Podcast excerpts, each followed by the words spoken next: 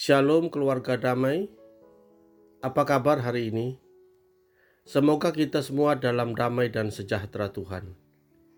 Kembali kita bertemu dalam renungan Samas hari ini. Sebelumnya, mari kita berdoa.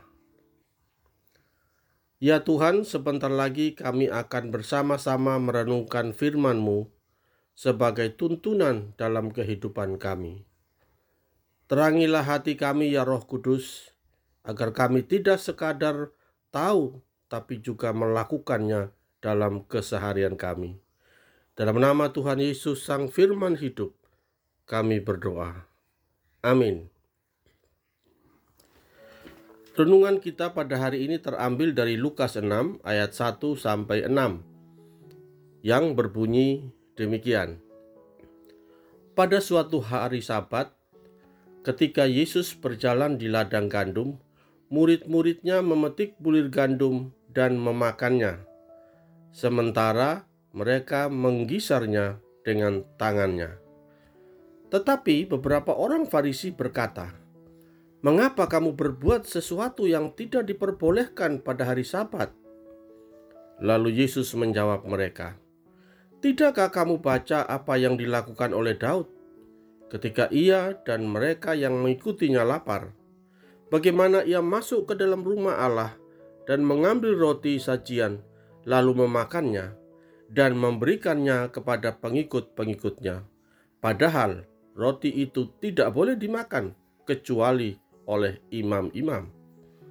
Kata Yesus lagi kepada mereka, "Anak manusia adalah Tuhan atas hari Sabat." Sobat Samas yang terkasih,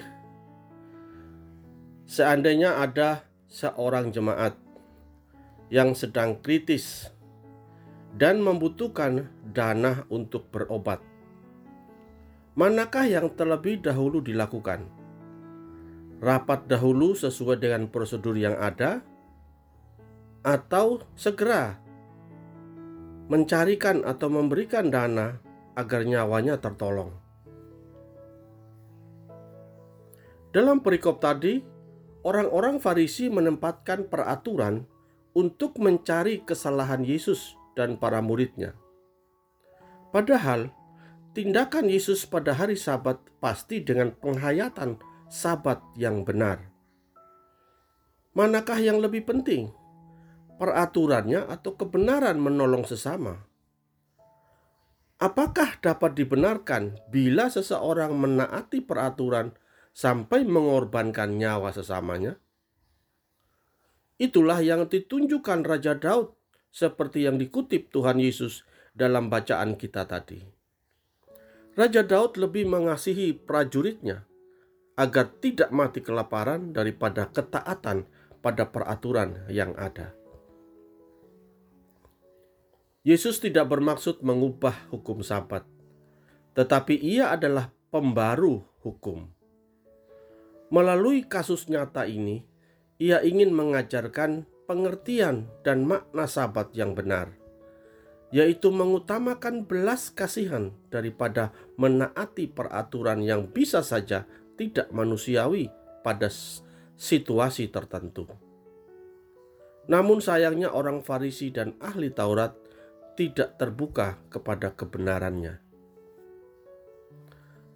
Kesalehan dan usaha mengejar kekudusan pribadi jangan sampai membuat kita melupakan hal yang lebih utama, yaitu belas kasihan terhadap sesama. Apa yang dilakukan oleh Yesus merupakan pengajaran bahwa kepedulian kepada sesama manusia merupakan bagian dari ibadah dan penghormatan kita kepada Allah. Kita tidak bisa mengatakan bahwa kita mengasihi Allah sementara dalam waktu yang bersamaan kita menelantarkan dan mengabaikan sesama kita. Ingatlah bahwa perintah untuk mengasihi Allah diikuti dengan perintah untuk mengasihi sesama manusia. Kadang terjadi bahwa peraturan gereja yang ditetapkan dapat menggeser atau mengaburkan makna yang sesungguhnya. Ketaatan kepada peraturan lebih mutlak daripada perwujudan makna kebenaran yang lebih penting dari peraturan. Sebagai pejabat gereja, pelayan Tuhan, jemaat, atau sebagai apa pun kita, mari kita waspada agar jangan sampai tindakan kita justru tidak menunjukkan sikap belas kasih sebagaimana yang diteladankan Tuhan Yesus di dalam pelayanannya di dunia ini. Dalam setiap kesempatan kita dapat menunjukkan tindakan nyata yang didasari oleh sikap belas kasihan kepada sesama. Amin. Mari kita berdoa. Demikian tadi perenungan kami Tuhan.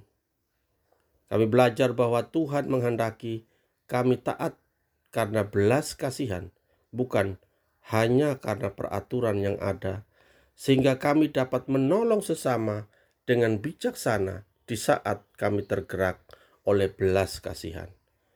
Dalam nama Tuhan Yesus yang sangat welas asih itu, kami berdoa. Amin. Demikian keluarga damai renungan kita pada hari ini. Selamat berbelas kasih.